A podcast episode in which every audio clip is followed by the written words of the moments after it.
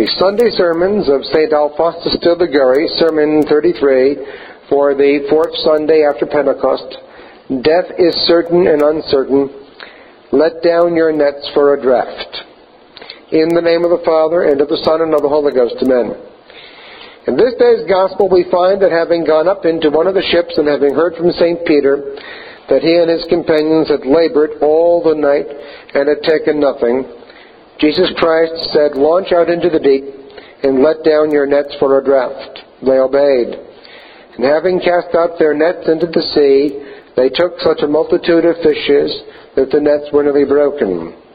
Brethren, God has placed us in the midst of the sea of this life, and has commanded us to cast out our nets that we may catch fishes, that is, that we may perform good works by which we can acquire merits for eternal life. Happy we if we attain this end and save our souls. Unhappy we if instead of laying up treasures for heaven, we by our sins merit hell and bring our souls to damnation. Our happiness or misery for eternity depends on the moment of our death, which is certain and uncertain. The Lord assures us that death is certain, that we may prepare for it, but on the other hand, He leaves us uncertain as to the time of our death, that we may be always prepared for it. 2 points of the utmost importance. First point, it is certain that we shall die. Second point, it is uncertain when we shall die. First point, it is certain that we shall die. It is appointed unto men once to die. The decree has been passed for each of us. We must all die. St. Cyprian says that we are all born with the halter on the neck. Hence every step we make brings us nearer to the gibbet. For each of us the gibbet shall be the last sickness, which will end in death. As then, brethren, your name has been inserted in the registry of baptism, so it shall one day be written in the record of the dead. As in speaking of your ancestors you say, "God be merciful to my father, to my uncle, or to my brother," so others shall say the same of you when you shall be in the other world. And as you have often heard the death bell toll for many, so others shall hear it toll for you. All things future, which regard men now living, are uncertain, but death is certain. All other goods and evils, says St. Augustine, are uncertain. Death only is certain. It is uncertain whether such an infant shall be rich or poor, whether he shall enjoy good or ill health, whether he shall die at an early or at an advanced age. But it is certain that he shall die, though he be the son of a peer or of a monarch. And when the hour arrives, no one can resist the smoke of death. The same St. Augustine says, "Fires, waters, and the sword are resisted. Kings are resisted. Death comes. Who resists it?" We may resist conflagrations, inundations, the sword of enemies, and the power of princes, but who can resist death? A certain king of France said in his last moments, "Behold, with all my power I cannot make death wait for a single hour." No. When the term of life has arrived, death does not wait even for a moment. Thou hast appointed his bounds, which cannot be passed. We must all die. This truth we not only believe, but see with our eyes. In every age, houses, streets, and cities are filled with new inhabitants. Their former possessors are shut up in the grave, and as for them, the days of life are over. And so a time shall come when not one of all who are now alive shall be among the living. Days shall be formed, and no one in them. Who is the man that shall live and shall not see death? Should anyone flatter himself that he shall not die, he would not only be a disbeliever, for it is of faith that we shall all die, but he would be regarded as a madman. We know that all men, even potentates and princes and emperors, have after a certain time fallen victims to death. And where are they now? "Tell me," says St. Bernard, "where are the lovers of the world? Nothing has remained of them but ashes and worms." Of so many great men of the world, though buried in marble mausoleums, nothing has remained but a little dust and a few withered bones. We know that our ancestors are no longer among the living. Of their death we are constantly reminded by their pictures, the memorandum books, their beds, and by the clothes which they have left us. And we can entertain a hope or a doubt that we shall not die? Of all who lived in this town 100 years ago, how many are now alive? They are all in eternity, in an eternal day of delights, or in an eternal night of torments. Either the one or the other shall be our lot also. But, O God, we all know that we shall die. The misfortune is that we imagine death as distant, as if it were never to come, and therefore we lose sight of it. But sooner or later, whether we think or think not of death, it is certain, and of faith, that we shall die, and that we are drawing nearer to it every day. For we have not here a lasting city, but we seek one that is to come. This is not our country. Here we are pilgrims on a journey. While we are in the body, we are absent from the Lord. Our country is paradise, if we know how to acquire it by the grace of God and by our own good works. Our house is not that in which we live. We dwell in it only in passing. Our dwelling is in eternity. Man shall go into the house of his eternity. How great would be the folly of the man who, in passing through a strange country, should lay out all of his property in the purchase of houses and possessions in a foreign land, and reduce himself to the necessity of living miserably for the remainder of his days in his own country. And is not he too a fool who seeks after happiness in this world, from which he must soon depart, and by his sins exposes himself to the danger of misery in the next, where he must live for eternity? Tell me, beloved brethren, if instead of preparing for his approaching death, a person condemned to die were on his way to the place of execution to employ the few remaining moments of his life in admiring the beauty of the houses as he passed along, and thinking of balls and comedies, and uttering immodest words, and detracting his neighbors, would you not say that the unhappy man had either lost his reason, or that he was abandoned by God? And are not you on the way to death? Why then do you seek only the gratification of the senses? Why do you not think of preparing the accounts which you shall one day, and perhaps very soon, have to render at the tribunal of Jesus Christ?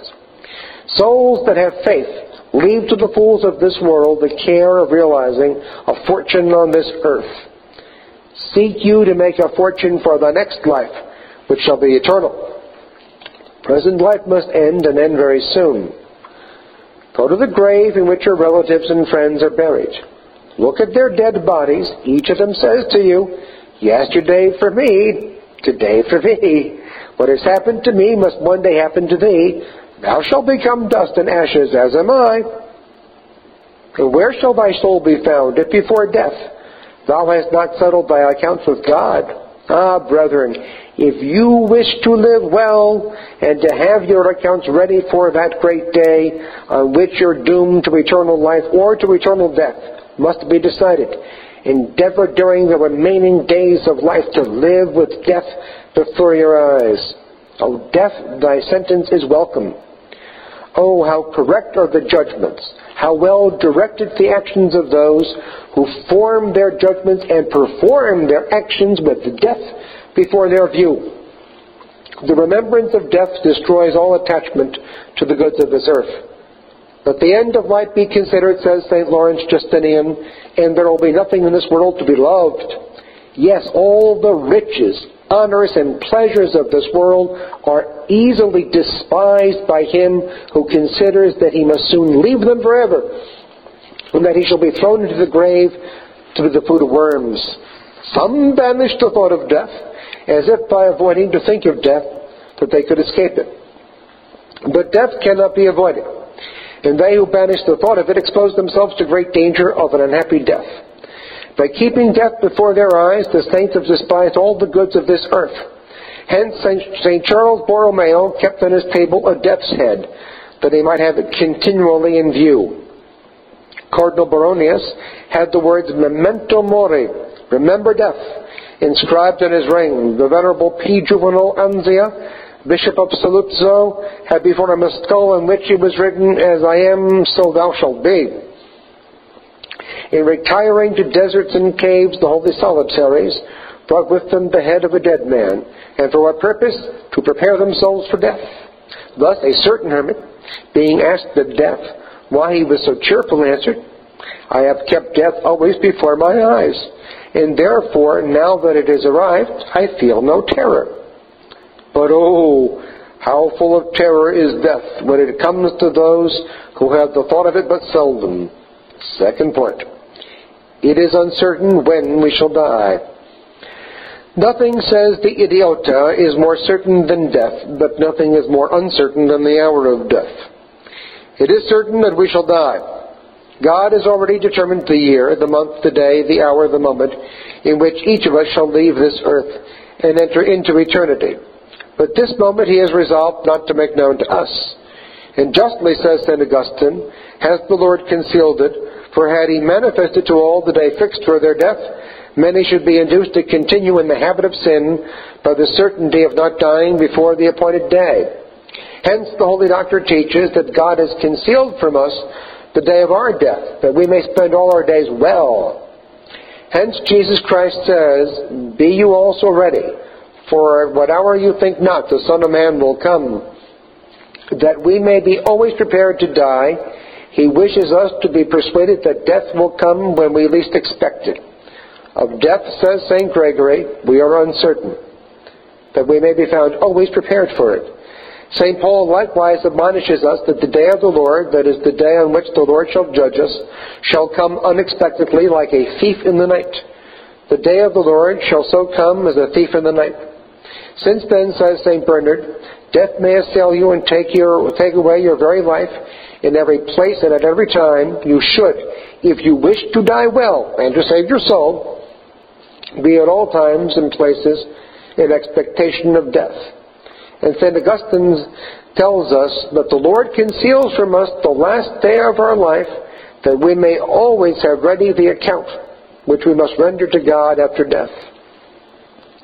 Many Christians are lost, because many, even among the old, who feel the approach of death, flatter themselves that it is at a distance, and that it will not come without giving them time to prepare for it. Death, even when it is felt, is believed to be far off. O brethren, are these your sentiments? How do you know that your death is near or distant? What reason have you to suppose that death will give you time to prepare for it? How many do we know to have died suddenly? Some have died walking, some sitting, and some during sleep. Did any one of these ever imagine that he should die in such a manner? But they have died in this way. And if they were in enmity with God, what has been the lot of their unhappy souls? Miserable the man who meets with an unprovided death. And I assert that all who ordinarily neglect to unburden their conscience die without preparation, even though they should have 7 or 8 days to prepare for a good death. For, as I shall show in the 44th sermon, it is very difficult. During these days of confusion and terror, to settle accounts with God and to return to Him with sincerity. But I repeat, that death may come upon you in such a manner that you shall not have time even to receive the sacraments. And who knows whether in another hour you shall be among the living or the dead. The uncertainty of the time of his death made Job tremble. For I know not how long I shall continue, or whether after a while my Maker may take me away. Hence St. Basil exhorts us in going to bed at night not to trust that we shall see the next day. Whenever then the devil tempts you to sin, by holding out the hope that you will go to confession and repair the evil you have done, say to him in answer, "How do I know that this shall not be the last day of my life? And should death overtake me in sin and not give me time to make my confession, what shall become of me for all eternity?" Alas, how many poor sinners have been struck dead in the very act of indulging in some sinful pleasure, and have been sent to hell. As fishes are taken by the hook, and as birds are caught with the snare, so men are taken in the evil time. Fishes are taken with the hook, while they eat of the bait that conceals the hook, which is the instrument of their death. The evil time is precisely that in which sinners are actually offending God. In the act of sin, they calm their conscience by a security of afterwards making a good confession and reversing the sentence of their damnation. But death comes suddenly upon them and does not leave them time for repentance. For when they shall say peace and security, then shall sudden destruction come upon them. If a person lends a sum of money, he is careful instantly to get a written acknowledgment and to take all the other means necessary to secure the repayment of it. Who, he says, can know what shall happen? Death may come, and I may lose my money. And how does it happen that there are so many who neglect to use the same caution for the salvation of their souls, which is of far greater importance than all temporal interests? Why do they not also say, who knows what may happen? Death may come, and I may lose my soul. If you lose a sum of money, all is not lost. If you lose it one way, you may recover it, the loss in another. But he that dies and loses his soul loses all, and has no hope of ever recovering it. If we could die twice, we might. If we lost our soul the first time, save it the second. But we cannot die twice. It is appointed unto men once to die. Mark the word once. Death happens to each of us but once. He who has erred the first time has erred forever. Hence, to bring the soul to hell is an irreparable error. The Venerable John of Avila was a man of great sanctity and apostle of Spain.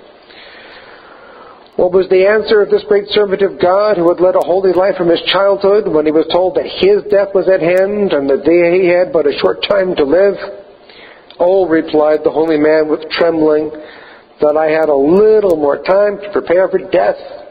St. Agatho, abbot, after spending so many years in penance, trembled at the hour of death and said, what shall become of me? Who can know the judgments of God? No, brethren, what will you say when the approach of death shall be announced to you, and when from the priest who attends you, you shall hear these words, go forth, Christian soul, from this world? He will perhaps say, wait a little, allow me to prepare better. No, depart immediately, death does not wait. You should therefore prepare yourselves now. With fear and trembling, work out your salvation. St. Paul admonishes us that if we wish to save our souls, we must live in fear and trembling, lest death may find us in sin. Be attentive, brethren, there is question of eternity. If the tree fall to the south or to the north, in what place soever it shall fall, there shall it be. If when the tree of your life is cut down and fall to the south, that is, if you obtain eternal life, how great shall be your joy at being able to say, I shall be saved. I have secured all. I can never lose God. I shall be happy forever. But if you fall to the north,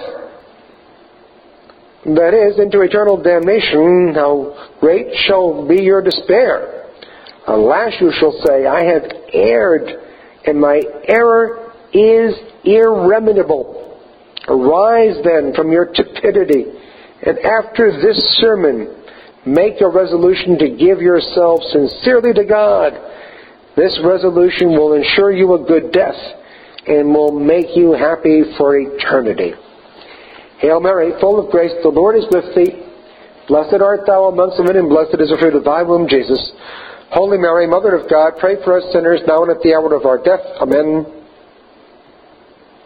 St. Alphonsus Liguori, pray for us in the name of the Father, and of the Son, and of the Holy Ghost. Amen.